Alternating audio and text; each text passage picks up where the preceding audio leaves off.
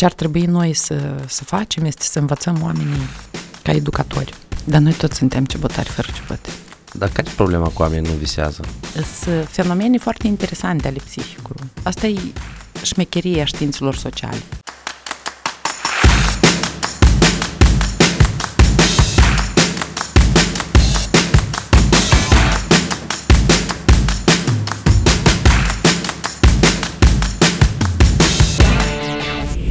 Salut, dragi prieteni, și bine v-am regăsit la o nouă ediție de podcast. Astăzi eu am ca invitată pe Angela Stafi. Salut, Angela! Salut! Prima întrebare care o dau eu invitaților de obicei e ca aceștia să-și prezinte, nu știu, povestea lor care stau în spate. Dacă poți spui câteva despre tine. Of, povestea mea. Eu sunt uh, profesoară, uh, doar că uh, profesoară care vine dintr-un sistem universitar. Eu am predat 16 ani în universitate am un doctorat în filozofie și după aceea am uh, ales calea freelancing-ului, dacă pot să zic așa, și am început să fac uh, traininguri, retreat-uri, tot felul de cursuri uh, pe dezvoltarea conștiinței umane. Uh, pe scurt, cam asta este. Uh, în afară de asta am făcut tot felul de strategii pentru, pentru diferite ministeri, cultură, sport și alții. Strategii de dezvoltare? Strategii de dezvoltare, da. Și spuneai că mai ești train de trainer sau gen. Da, uh, pentru că în Universitatea de Stat, unde am uh, muncit uh, toți cei 16 ani, la un moment dat am intrat în rectorat în uh, Departamentul de Calitate a Educației. Erau primii ani când uh, când abia începea acreditarea universităților. Când, P- până la sistemul de la Bologna, până, până în 2004. Exact, la începutul sistemului de la Bologna și împreună cu uh, prorectorul de atunci, doamna Elena Murai, care îi mulțumesc extraordinar. Și practic a fost clădit acest sistem de asigurare a calității în, în educație. Dar ce părere ai despre structura în general sau despre Universitatea din Moldova, de exemplu, acum? Dacă uh, cumva urmărești ce se întâmplă acum și ce se întâmplă cândva? Eu urmăresc ce se întâmplă acum, din păcate nu mai am, uh, sau din fericire, nu știu, nu mai am acces direct în uh, sala de studii ca să pot să înțeleg uh, cu ce trăiesc studenții, pentru că asta contează. Eu cred că în universitate, de fapt, calitatea se vede după calitatea studenților după calitatea discuțiilor din la seminarii, după calitatea cercetării, dacă ea există sau nu există și unde este ea. Uh, n-am văzut uh, schimbări foarte mari, n-am văzut că aceste laboratoare de cercetare care sunt uh, absolut obligatorii să se dezvolte, efectiv, la UTM au apărut și asta se vede. Sateliți, tot felul de uh, inovații pe care le au. Deci UTM-ul s-ar dezvolta, restul nu pot să vorbesc, chiar nu, nu văd nu știu. Dar uh, o universitate este un laborator mare de cercetare. Și în bază la asta ar trebui să se dezvolte întregul sistem, în conexiune cu cerințele pieței muncii.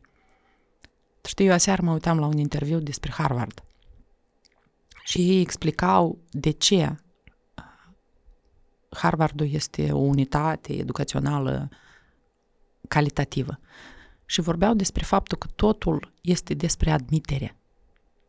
Și că, de fapt, calitatea educației, da, dacă intră în sistem oameni selectați foarte atent, atunci ei vor învăța altfel, pentru că se învață aceleași lucruri. Dar pe cine accepti tu în sistem, acolo e secretul. Ca și cum universitatea trebuie să fie un... Adică studența trebuie să treacă un fel de interviu de angajare, cumva, da. dacă să luăm Da, un test inițial. Uh, în care să se vadă. Dar pe de altă parte, tot sistemul în care noi suntem acum promovează școli profesionale duale, deci tot felul de alte combinații în care omul poate obține o profesie fără ca neapărat să intre în universitate. Și asta e corect. De aceea universitatea ar trebui să rămână nu elită, că nu e vorba despre elită, dar despre oameni care vor să inoveze, vor să cerceteze, vor să facă ceva deosebit, pot să zic așa, dacă e vorba de cercetare. Adică, cumva, universitatea și orice altă instituție ar trebui să um, aibă oameni care ei sunt ok, sunt bine, adică cumva locul lor e acolo. Da. Și nu e rău, de exemplu, că dacă locul tău nu e acolo, înseamnă că, E ok. da, E ok. Deci toată tendința asta că toți să aibă studii superioare, mie mi se pare aberantă. Pentru că nu e despre asta.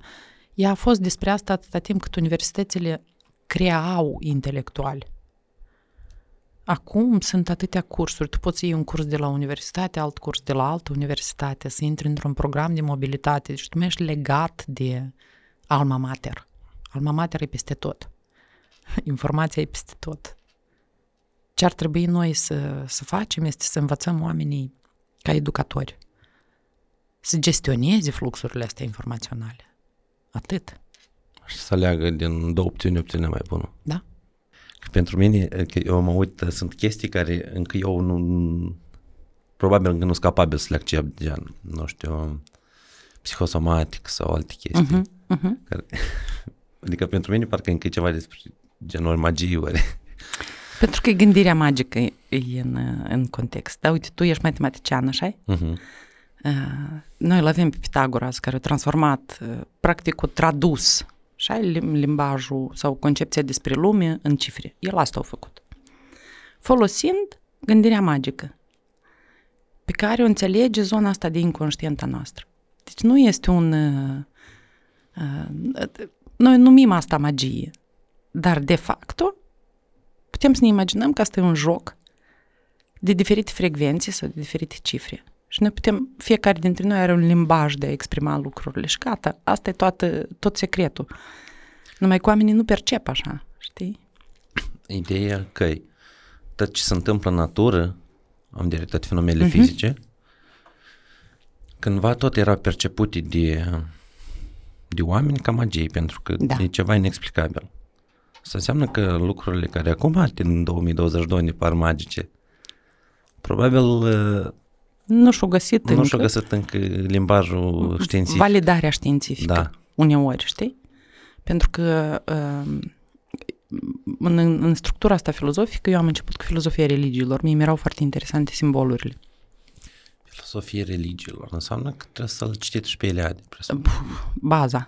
Eliade, Jung, mulți, mulți. Uh, și uh, acolo era, sunt, este Levi Strauss, sunt mulți antropologi care vorbesc despre structura lumii și modul în care noi percepem asta. Și am cercetat foarte mult ce au făcut antropologii, ce făceau antropologii americani. Ei mergeau în triburi și stăteau acolo o jumătate de an, un an, doi, cercetau. După aceea reveneau și luau un fragment dintr-un ritual și începeau să îl uh, verifice științific. În sensul în care luau o mostră de oameni da? și aplicau acest ritual, un fragment de ritual asupra lor. Așa au făcut asta cu Honopono și foarte mulți. Și funcționa. Înțelegi? Da. Dar ei validau științific treaba asta. Creau metoda lor în baza... Există foarte multe, dacă noi luăm că dezvoltarea personală, ne uităm în, în majoritatea metodelor care au apărut acum, ele sunt de acolo. Doar că sunt cercetate științific. Adică eu, dacă sunt doctor sau fac un doctorat și mă interesează foarte mult o anumită cultură, eu pot să extrag de acolo niște tehnici de vindecare, să revin, să creez un eșantion și să verific. Atât. majoritatea invențiilor, sau nu doar, nu doar invențiilor, dar în general, uh, eu am observat partea asta din partea de viață mai mult. Ei își pun o întrebare la care nu există răspuns și, și încearcă după asta să-l, să-l găsească sau invers, să-l contrazic, de exemplu, versiunea. E interesant mai mult despre filozofie și pe urmă să vorbim și despre magie care uh-huh. anterior am, am abordat-o pentru că, iată, de exemplu, dezvoltarea personală, eu întâi am avut un uh, val așa de când era la modă, tot citeau cărți dezvoltare personală, de la, începând de la cărți financiare, terminând cu filozofie superioară și cu alte lucruri, dar dacă nu le aplici, lucrurile cele devin beletristică cumva. Corect. Și asta, a, a doilea moment e faptul că, uh, cum se divizează o carte de dezvoltare Bună. bună, calitativă și una care e făcută doar pentru a fi comercializată și de a, de a face bani. Uh-huh. Este pentru că majoritatea cărților care sunt acum pe poliție, să zicem, ele nu sunt cărți serioase. Um, de obicei se întâmplă așa, autorul creează o carte uh, și după aceea mai dă 20, știi? Da, Celelalte 20 sunt marketing. Eckhart Tolle și mulți alții, care Eckhart Tolle de unde s-au inspirat? Din budism. Asta e budism tradus pentru mintea unui occidental. e un citire prezentului. Da, asta e cartea de bază. Și după aceea mai este Pământul Nou, următoarea. Și restul toate sunt deja beletristică. Uh-huh. Înțelegi? Dar uh, sunt, uh, sunt autori care um, care sunt autori buni. De exemplu, acum este Gabor Mate, care uh, lucrează pe traume și e foarte bun în ceea ce face. Uh, E foarte dificil în, în toată informația asta să alegem cine sunt autorii buni și de asta uh, tot fel, de asta apar tot felul de um, personaje care uh, după trei luni sau jumătate de ani de chipurile studiu, cursuri pe care le fac pe undeva, uh, consideră că pot să opereze cu psihicul uman. Și de atât avem tot mai multe și mai multe depresii și multe alte chestii, pentru că apar uh, acești pseudospecialiști, știi? Care habar nu au ce înseamnă impactul cuvântului asupra omului. Dar domnul ăsta care acum ai menționat anterior, nu e psiholog din Canada, Gabor, Gabor Mate, da. care Da. e, e evreu și părinții lui da, a fost... da, uh, da, da, da. Care are niște cărți absolut splendide pe dependențe, pe traume. Acum, uh, mitul uh, normalului este ultima lui carte, uh, pe care eu am început să o citesc încă n-am terminat-o, dar e, e fantastic. Deci, omul chiar se duce până în profunzimi și caută, știi? Eu, încercând cumva mai mult psihologie să, și neuroștiință și toată chestia Mhm. asta, cumva un pic mă sperie lucrurile, pentru că să deverești că este psihologie genetică Da. și asta te, e, E wow, așa e? e wow anume pentru că capacitatea de a concepe anume procesul dat e, trebuie să ai un pic de nivel de, de cunoștință.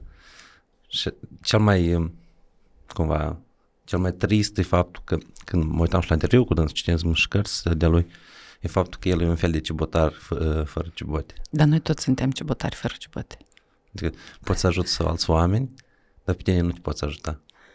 Un pic, așa mi se pare trist. Te ajuți pe tine, dar uh, pentru asta există tot timpul mentoratul, știi? Uh, Un mentor are tot timpul un mentor. Mm, Pentru că s- în, în domeniul ăsta psihicului sunt foarte multe lucruri nevăzute pe care noi nu le putem percepe, concepe, vedea despre noi. Și atunci uh, este important să existe cineva care vine și îți oferă perspectiva. Asta e șmecheria științelor sociale. E mai complicată din perspectiva asta, știi? În, uh, în științele exacte noi avem niște, m, să zicem, niște teoreme clare și un algoritm clar și știm că asta este dovedit sau nu. Dar uite-te ce se întâmplă în știință în, în, în, acum. Există Bruce Lipton, care e biolog, doctor în biologie.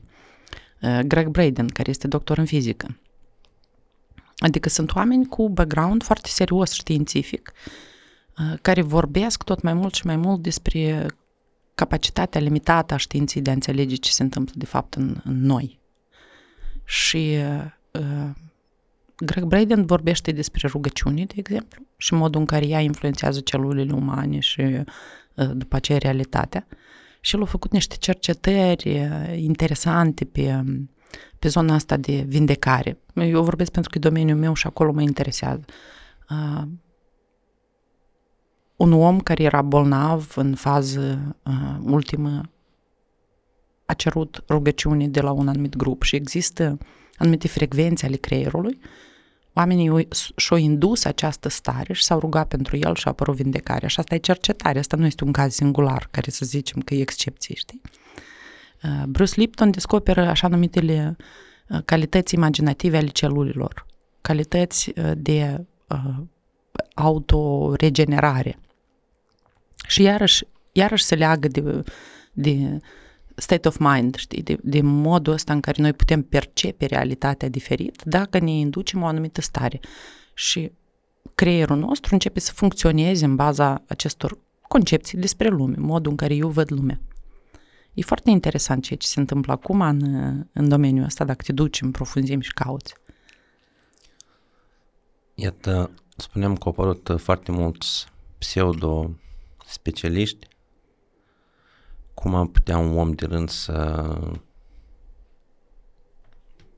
aparența aceasta de pe social media cumva să poată diferenția, să știe că ăsta e un specialist bun sau ăsta e un specialist uh, pseudo? Știu, eu cred că fiecare își are specialistul lui. Uh, e o opinie nepopulară asta, pentru că, în mod normal, noi condamnăm acei pseudo-specialiști și eu am tendința să îi judec. Dar uh, eu o să iau exemplu meu. De multe ori când vorbesc cu oamenii nu înțeleg despre ce vorbesc eu. Pentru că există o anumită calitate a limbajului pe care poți să o observi. Uh-huh. Specialistul dă explicații, el cunoaște foarte clar ce se întâmplă cu psihicul. Nu vinde căldări de energie, știi? Tot felul de chestii de tipul ăsta. Nu trimite nimănui energii bune și asta nu este uh, semn că omul chiar știe ce face. Uh, adeseori ei sunt prinși în capcana asta a spiritualității pentru că de la dezvoltare personală noi ne mutăm cu turma înspre ceea ce se numește spiritualitatea. Am crescut într-un fel, știi? Și sau ne pare nou că am crescut. Deci e, foarte important să te uiți la, la modul în care vorbește omul. Doi, specialiștii vorbesc despre cărți citite, despre filme văzute, sunt foarte multe documentare bune acum. Specialiștii nu nu repetă pur și simplu, dacă te uiți la pseudo-specialiștii ăștia, o să observi următorul lucru. Ei iau niște blocuri de cuvinte și le transmit pur și simplu, descoperă-te pe tine, fii tu însuți, gândește pozitiv, îți trimite energie pozitivă. Toate, toate astea sunt pur și simplu niște repetiții de la cine au învățat ei tot felul de chestii, Teta Healing sau mai știu eu, tot sunt, sunt o grămadă de domenii acum. Asta ne poate ajuta să înțelegem. Plus la asta este atitudinea față de oameni. Este modul în care se promovează. Dacă e mult hype, acolo se întâmplă ceva. În jurul lui Gabor Mate e mult hype, dar calitatea la ceea ce vorbește el eu pot să disting imediat pentru că el știe să discearnă unde e traumă, unde nu, știe să vorbească despre asta într-un mod cât de cât adecvat, ca să zic așa. Deci nu, nu alergăm prin lumea asta spiritualului și ne pare că suntem toți Dumnezeu mititei. Pentru că Dumnezeu e în noi. Pentru că Dumnezeu este în noi. Am observat um, ceva despre vise acolo, la tine uh-huh. o postare pe Facebook. Uh-huh. Dar care e problema cu oamenii nu visează? Întâi eu m-am prins la faptul că cu cât avansez în vârstă, cu atât visurile sunt mai puține. Ele nu sunt mai puține, tu nu le ții minte. Deci psihicul este, uh, atunci când, când noi adormim, visul este parte a somnului. Uh, în dependență de faza pe care o avem, sunt două faze, REM și non-REM se numesc de faza uh, somnului apare visul. Doar că unii dintre noi îl memorizează și alții nu. Funcția în general a visului este să prelucreze toată informația din zilele trecute și să vindece traume. Uh, atunci când un om doarme, dacă te uiți atent la el, o să vezi că ochii lui merg, uite așa, într-o anumită fază. Asta este ștergerea memoriilor uh, de care tu nu ai nevoie. Deci toată lumea visează, nu toată lumea își amintește că visează. Plus la asta, în vis, și noi visăm câteva secunde, de fapt, dar avem senzația clară că visăm ore, așa Ore sau chiar zile, poate să Zile, da, da, pentru că timpul se schimbă în, în vis. Apare timpul ăsta mitic, circular, așa zis, știi, care nu are nici început și nici sfârșit, tu nu mai știi cât trece și cum trece sunt fenomene foarte interesante ale psihicului. Asta a fost un curs pe care l-am ținut de interpretarea viselor ca să scot oamenii din uh, citirea la dicționarele este de vis care, știi, dacă e visat ploaie, înseamnă că mâine... E să bogat. Da, sau, sau e caz în, într-o groapă, sau tot fel de tâmpenii de tipul ăsta, care pur și simplu sunt cultură populară și interpretarea viselor îți dă acces la cine ești tu, de fapt, la partea inconștientă a ta. Atât. Dacă tu nu îți amintești că visezi, înseamnă că este o perioadă în care psihicul tău are nevoie de foarte mult odihnă, unu. Uh, doi, e perioadă foarte stresantă pentru tine și nu percepi. Deci trebuie să vezi unde, unde ești. De obicei, ele sunt combinate. La mine e combinat. Uh-huh. o parte din oameni cred în numerologie. Și eu. Da? da. Dar există tot așa, cred că cărți bune și cărți nu chiar bune? Uh, există foarte multe cărți bune și nu chiar bune, știi? Uh, și nu neapărat cărți, acum există informații despre asta peste tot. Uh, și uh, structura numerologică vine de la Pitagoras. El a fost primul care a încercat să exprime lumea în cifre.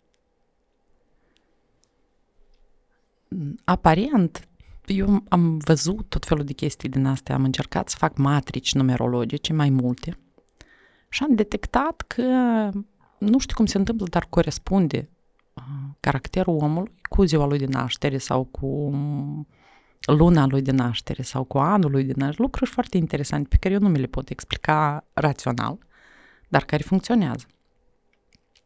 De asta și-am intrat în, în partea asta numerologică un pic și de acolo vin și uh, analizele astea energetice și ce se va întâmpla. Ele sunt făcute în baza unei formule de calcul pentru luna următoare. Că mintea noastră caută după aceea confirmări și le găsește, poate fi. Dar uh, eu la bază oricum sunt filozof și mie mi este interesant să mă joc, știi? Și eu mă joc cu conceptele astea nu, oamenii de obicei le iau foarte în serios. Dar pentru mine ele sunt concepte cu care eu pot să jonglez cum vreau. Mie ca matematician mi-a interesant să văd, pentru că, pe de o parte, este factorul ăsta social, uh-huh. care cumva te definește în proces, pentru că sunt multe variabile care schimbă. Nu e ca, ca într-o știință fixă, cauză-efect și dacă e cauza să precisă efectul ăsta. Adică poți fi aceeași cauza, poți fi la diferiți oameni dependență de diferite lucruri care s-au întâmplat în viața lui, diferite efecte. Că poți fi aceeași cauză și at- aici apar diferite, spunem, este o istorie cu doi gemeni care s-au născut în aceeași zi, practic. Înseamnă că cele, cele 5 minute uh, eu făcut ca ei să fie diferiți, de exemplu, sau cu care primul sens cu Da, uite, uite chiar ce îi face diferiți pe doi gemeni care cresc uh, în același context social, în aceeași familie, nu? pentru că e același model de parenting, e același uh, sistem de educație, cultură și ei sunt foarte diferiți. Și uh, pentru mine asta a fost o întrebare la un moment dat. Și atunci noi vorbim de diferite um, nivele pe care se poate dezvolta un tipar de comportament sau de atitudine față de viață. Și nivelele astea sunt date în, în numerologie. Aici m-am oprit eu, de asta mie mi-a fost foarte interesant. Um, acum se vorbește despre 26 de tipuri comportamentale în numerologie. La Pitagora erau nou, baza era nou. Acele 26 de modele, fiecare dintre ele are încă patru nivele manifestarea, să zicem, plenară, știi, bună, să zicem, pozitivă și manifestarea negativă. Ce influențează ca omul să devină, hai să zicem, unul de succes, așa foarte simplu, și altul care e născut în aceeași zi, în același an, să devină maniac. Pentru că, de exemplu, structura numerologică a chirurgului și a maniacului e aceeași. Acum utilizează cuțitul și salvează vieți, altul. Exact. Vezi, aici e, e, e foarte interesant. Adică să înțeleg că de oameni răi nu scăpăm pe planeta asta. Dar nu avem cum. Pentru că noi toți suntem oameni răi dacă ne uităm bine în, înăuntru nostru. Și noi alegem. Aici ai nevoie de conștiința morală, că eu să aleg ce vreau eu să fac și cum vreau eu să servesc lumea asta. Sau nu? Și apoi cu plenara rea, hai să... Uh-huh.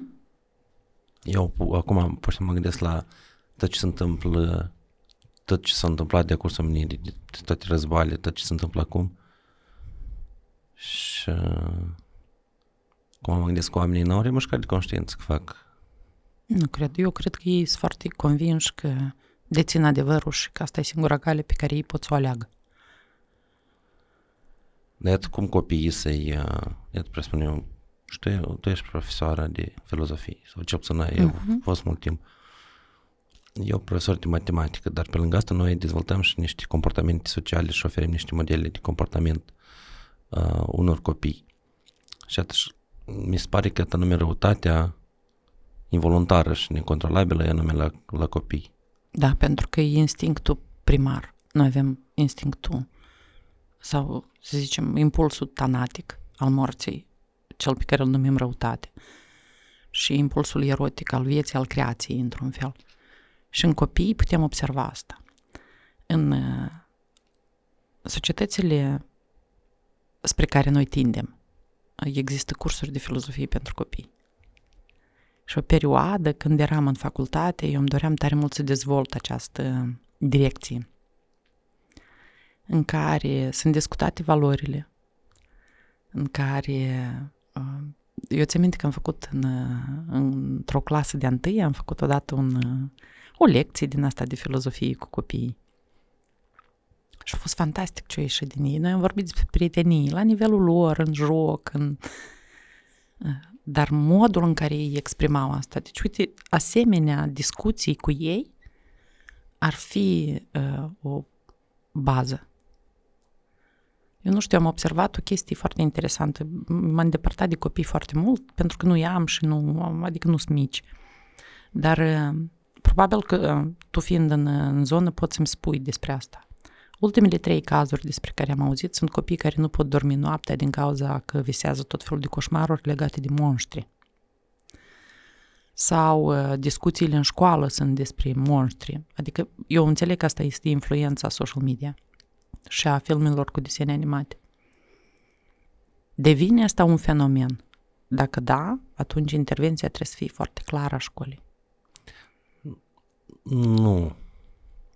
Adică Iată, eu am avut o chestie care o au probabil toți copiii la o vârstă oarecare. Eu mă temeam de moarte în clasa 6 7 da. aveam niște panică extraordinar de... Și atunci nu putem să, să, să dorm, pentru că încercam să mă culc și acum e ușor, pentru că s-a luat copilul cu telefonul și nu mai gândești la... Și atât, ce spuneai tu despre cursurile de filozofie, mi se pare că uh, ar fi o, o idee de nici copii care întreabă ce este după. Da. Copiii întreabă, au întrebări de sete esențiale care... Da. Și atât, cum se răspund unui copil când presupunem că o să aibă sau cum ai răspunde tu dacă o să aibă aceeași senzații care am avut-o eu și care probabil au trecut mulți oameni? Lucru cu copiii în, cel puțin în filozofia copiii, este în baza jocurilor, nu? Și pot fi folosite povești sau filme cu desene animate, create special pentru a explica anumite fenomene. Să-l minți sau să zici că tu nu știi nimic despre asta nu este o soluție. El vine la tine pentru ca să fie ajutat. Ce aș face eu este că m-aș juca cu ei de ciclurile vieții și ale morții. Eu le-aș arăta o plantă, un copac ceva care noi vedem cum crește și după aceea dispare și cum se transformă. Folosite legile dialecticii în, în, în partea asta, dar explicate foarte simplu pentru copii.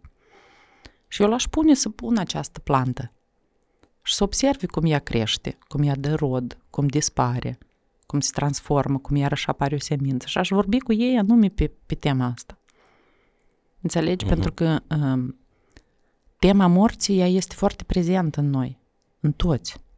Și prima uh, frică de moarte apare pe la trei ani, când el încă nici nu știe ce e asta. Asta e ceva inconștient? Da.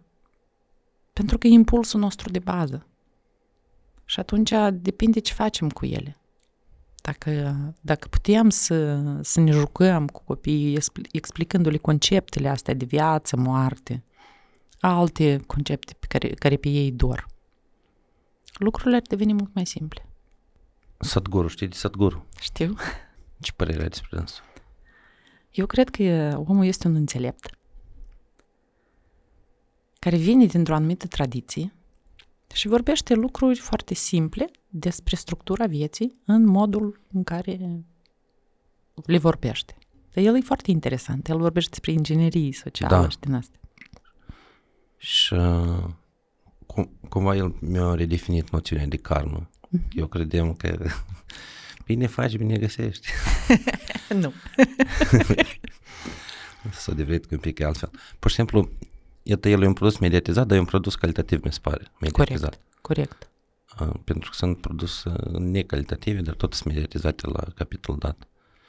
Și uh, e că c- el m-a liniștit un pic despre moarte ca tare.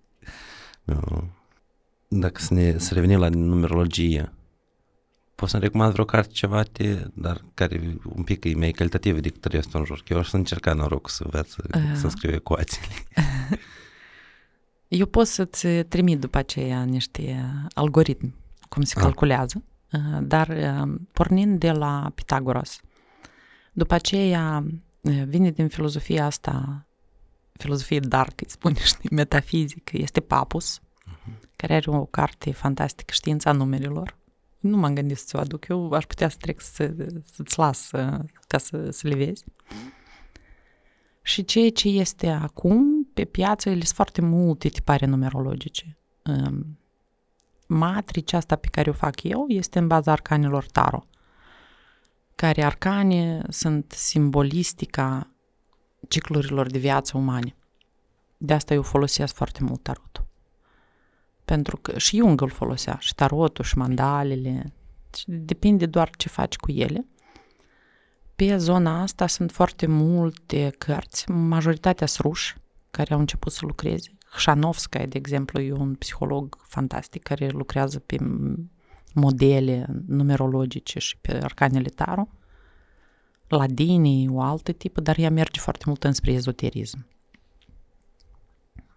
Dacă te uiți la intersecția dintre psihologie și tarot, cartea roșie a lui Jung, iarăși, e foarte interesantă. Dar uh, ca să creezi matricea numerologică, n-ai nevoie de nimic. Dacă am avea acum un pix și o foaie, aș face matricea în baza zilei tale de naștere foarte ușor.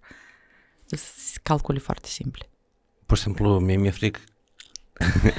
în sens că asta înseamnă că nu nimic, nu sunt foarte multe lucruri în mâinile tale. Asta înseamnă că toate sunt mâinile tale. A, invers? Da, pentru că e, tu având e, un anumit model sau e, tipar comportamental, pattern, vezi acele patru frecvențe sau poate că sunt mai multe a, pe care tu poți urca. Da? Și tu poți să alegi. De fapt, toată teoria asta a liberului arbitru este despre faptul că dacă noi suntem conștienți de tiparele proprii, noi le putem schimba. Tu nu poți să schimbi ceva despre care nu știi că există. Arcanele taro îți arată simbolic modul în care tu trăiești și valorile tale și tendințele tale. Când eu le văd, eu știu ce este cu mine. De exemplu, există așa numita karmă a luptătorului pe care eu o am. Ca model comportamental, asta înseamnă conflicte și rebeliuni permanentă, știi? Și eu, văzând asta, am înțeles de ce în viața mea se întâmplă sau se întâmplau anumite lucruri. Și am înțeles cum pot depăși războiul ăsta intern permanent. Ele sunt arătate ca niște povești pentru că noi să le putem înțelege, să le putem simți. Dar, de facto, tu poți să le transformi astfel încât să transformi viața. Eu să trebuiască să încerc norocul. Adică să calculez tot Mhm, ecuații. Mhm. Dacă îl trebuie și ora la care te născut, să Nu. știi? Nu. Doctor în filozofie. Asta înseamnă că tu ai avut o, o temă de doctorat, o întrebare care trebuie să-și răspuns. Da, uh, eu am uh, făcut doctoratul la Cluj și am mers uh, spre concepția despre lume. Pe mine mă interesa modul în care atunci, modul în care oamenii comunică în funcție de schemele lor cognitive, se numesc ele, da? de schemele în care ei percep lumea.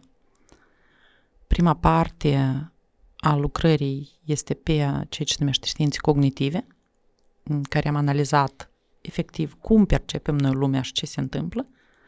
Și a doua este pe modele de comunicare. Și la sfârșit eu le-am combinat ca să, ca să văd... Pe mine tot timpul mă interesa aspectul practic. Și am ajuns la filozofie, dar um, nu înțelegeam ce să fac cu toată informația asta. Și a apărut această întrebare, ok, eu percep lumea într-un anumit fel și comunic cu altcineva care percepe lumea în alt fel. Cum să ne înțelegem? Este ca și cum am vorbit două limbi diferite, cineva vorbește engleză și altcineva română.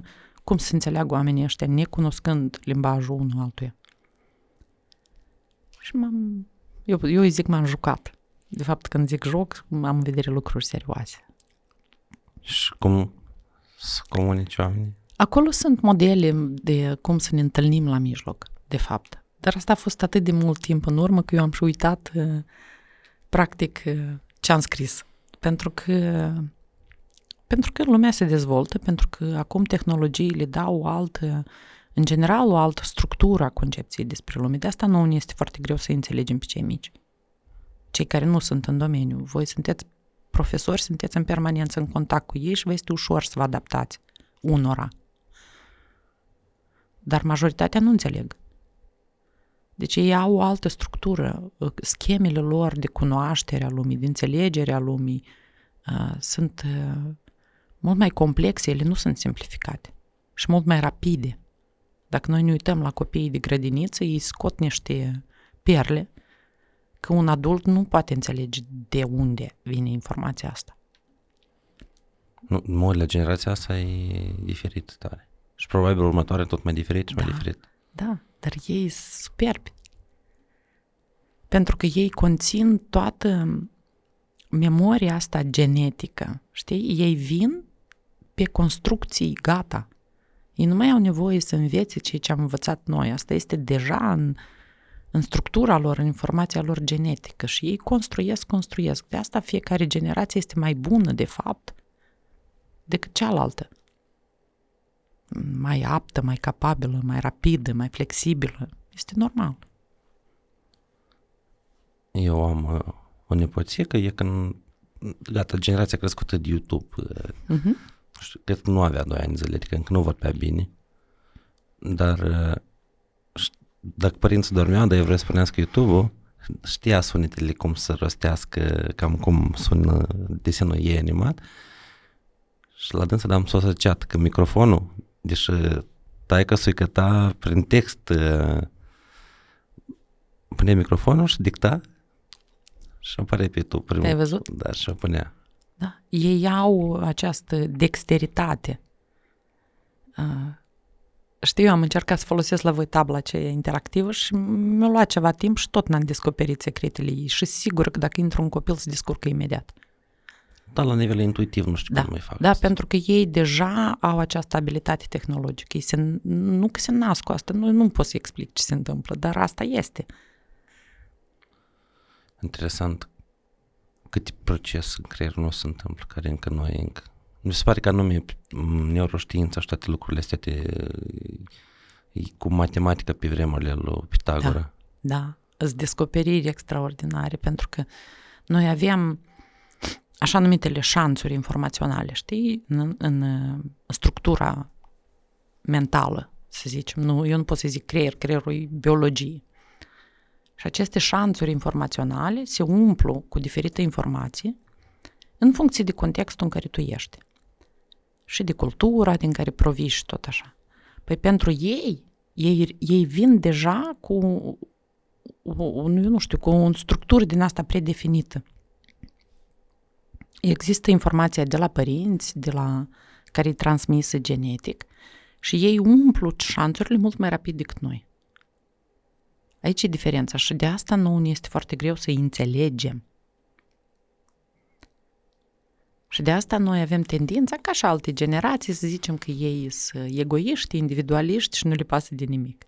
Generație pierdută. Cum generație pierdută, da, noi spus, de, cum fix așa. Dar, uh, de fapt, uh, tot numerologia spune, printre altele, că cei născuți până în, până în 2000 au un ideal colectiv.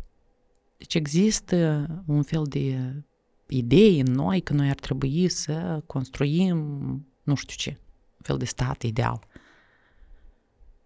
Cei născuți după 2000 nu mai au asta. Structura lor este de manifestare în lume a propriului talent. Și pe ei asta interesează. Degeaba îi luăm noi pe ei cu haideți să fim toți împreună. Ei se unesc, așa cum ziceau și filozofii științii, după interesele de cunoaștere. Și din perspectiva asta, ei sunt foarte diferiți de noi. Deci pe el chiar nu o să-l intereseze dacă cineva cade, el nu înțelege. În capul lui nu există această schemă, știi? Și noi avem tendința să-i condamnăm. Dar, de fapt, asta este o generație care vine probabil că să creeze un nou tip de stat, mă gândesc eu. Eu am observat treaba asta. Adică, cumva, responsabilitate personală este, responsabilitate... Colectivă nu Nu da. da. Adică, și asta poate desor să fie pe, perceput ca egoism. Da, dar nu este egoism, e altceva. Deci pe ei pot să înveți în cadrul unui sistem educațional să aibă grijă de celălalt, dar ei, în primul rând, întotdeauna o să aibă grijă de sine. Și noi, asta este un dat. Asta este structura mentală a lor.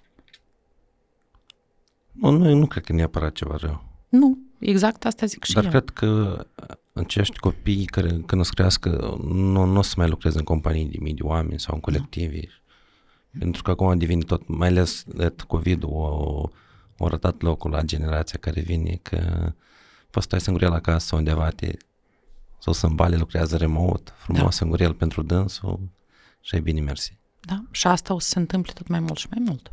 Și ăsta e viitorul a businessurilor mici. Nu, nu să aibă angajați, adică gen, care să vină la nou la lucru și să răsduc. Sau să fie doi, trei oameni care o să le susțină munca, dar generația asta nu o să lucreze pentru că trebuie. Asta e foarte clar. Și, asta... și trebuie să orientați din start pe ce talent ai, la ce ești bun. Și atunci noi o să avem o societate care funcționează. Sună, sună, sună bine. Eu, eu vreau să văd cum o să arate asta peste 10, peste Și eu de aștept. Da. Mersi. Cu drag, mulțumesc pentru invitație.